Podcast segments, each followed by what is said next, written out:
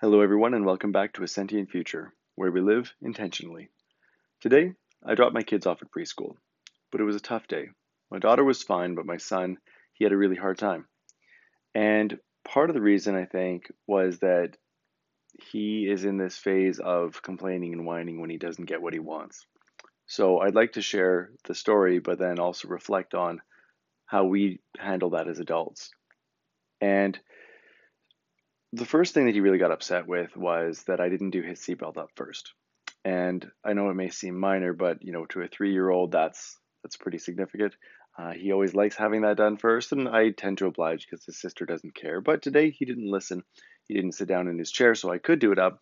I asked him 3 or 4 times nicely, so I did hers up first. It was the first of several consequences to his not listening. And then so we got a little bit upset about that, but nevertheless, we got to preschool, and then I was holding his and his sister's backpack in one hand. I was carrying the car seat with my littlest one in my other hand, and my hands were full. I didn't have enough hands to hold their hands. Now, we're not crossing any streets or anything. We're just on the sidewalk and then onto the school grounds, but he wanted to hold hands, and I like holding hands with him, but it wasn't possible at that time. So I said, my hands are full. You're okay. Stay with me. He got upset with that too. And so he remained upset outside of the classroom. His sister went in happily. I was holding our littlest one. And I ultimately came to my asking him multiple times, please come in. And the teacher was standing at the door. She had an eye on him. I said, okay, you come in when you're ready. And I went inside. So that was the second instance of my giving him a consequence of, look, we're doing this. And we know this is a place that you love. And right now your emotions are getting in the way of you enjoying your day like you normally do. And I'm not saying emotions are bad. They're not. They're great. They are really important. They are probably the most important parts of what makes us human. But what was really challenging, I think, or what can be challenging is that sometimes we let them control us, right? Sometimes they override every mental faculty we have, especially when the kids are really young and they haven't regulated them yet or haven't been able to really identify them as readily. I mean, they're beginning to do that, but and so it was challenging because in a way it was debilitating for him. He got so upset that he couldn't make the logical choice to come inside. When his sister was ready, I came outside and I grabbed his hand and then we went in, and he happily came in with me when he was holding my hand. So that was the next instance. Now, once we got him ready, right, it was time to go into the back and hang up his stuff. Now, normally he lets me do that or he'll do it with me. I asked him if he wanted to do it with me. He said no, he didn't want to do that. He didn't want to go to preschool. So that was a little bit weird because he'd never said that before. He loves preschool. He always talks about it positively and all the friends that he makes and all the toys that he plays with. And the teachers obviously as well, they talk about how much fun my daughter and son seem to have. So it just seemed odd to me. And I think it was more so about wanting to stay home and play some of the things that he hadn't yet played with in the morning than it was actually not liking preschool. So we'll see when I get back. But the next thing really was he didn't want to get all of his stuff off and go play like he normally would.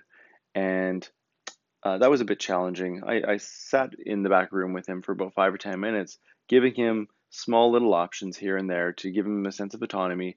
You can choose this or this. Do you want to do that first or this first, right?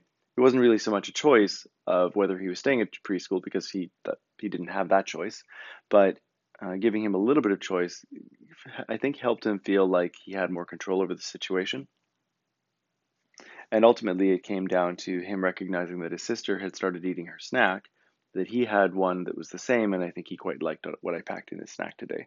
So, I guess he came around. But I guess what I reflect on when it comes to difficult things or situations or as adults where we don't get what we want and how it is that we react. Do we have emotional reactions? Sure. Do those necessarily present themselves outwardly? Not always, but sometimes. What is the healthiest way, or what is a healthy way for us to handle setbacks or things that we don't that we didn't want to have happen, right, as adults. The first thing really is that crying and complaining and whining, they don't, or rather complaining and whining, they don't help, right? Crying, maybe there's a sense of grief, maybe there's a sense of you just need to sort of get over that something has happened, right? And that's a healthy part of it too. But then continuing to complain and whine as opposed to moving forward with the options that we do have is it's unproductive, right? And it's not just unproductive, but you're really not making the best of the situation anymore, and you're kind of making things worse on yourself by delaying whatever gratification you can get by moving forward with the options that you have. So there's that.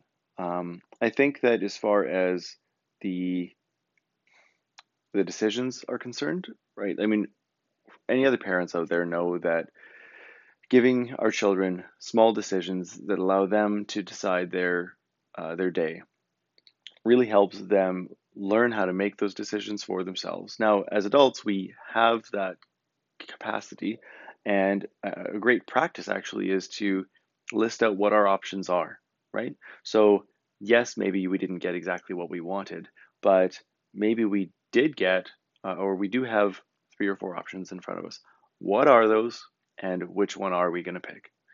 Indecision is often worse than even the worst decision we can choose. So I do encourage you in those situations to think about what you can do, right? And focus on the positive, focus on what you, I guess, what you can make of the situation. So I don't know, that was just kind of my story and my experience today. My little boy is in this phase where he's questioning things, he's resistant at times to different things for different reasons, and that's perfectly fine as part of his development. And it obviously pains me to see him upset, right? I'm his dad, I love him, and I all things equal, I don't want to see him upset.